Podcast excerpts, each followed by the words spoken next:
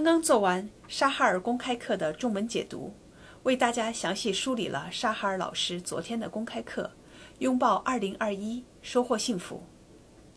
沙哈尔老师的分享打破了人们一个常见的观点，就是成功能够带来幸福。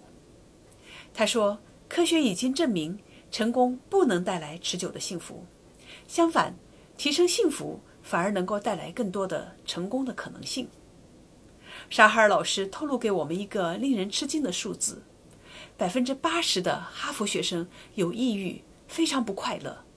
他自己曾经也是一位哈佛的学生，是一位好学生、好运动员，但是他非常不快乐。为什么？因为这些学生认为进了哈佛，自己就达到目标了，就成功了，就应该能够非常快乐，就能够一直感到幸福。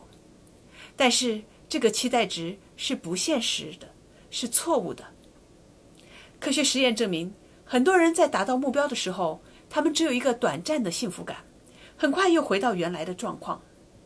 那这些学生也一直问自己一个错误的问题：他们问自己，怎样才能够获得更多的荣耀、外界的认可？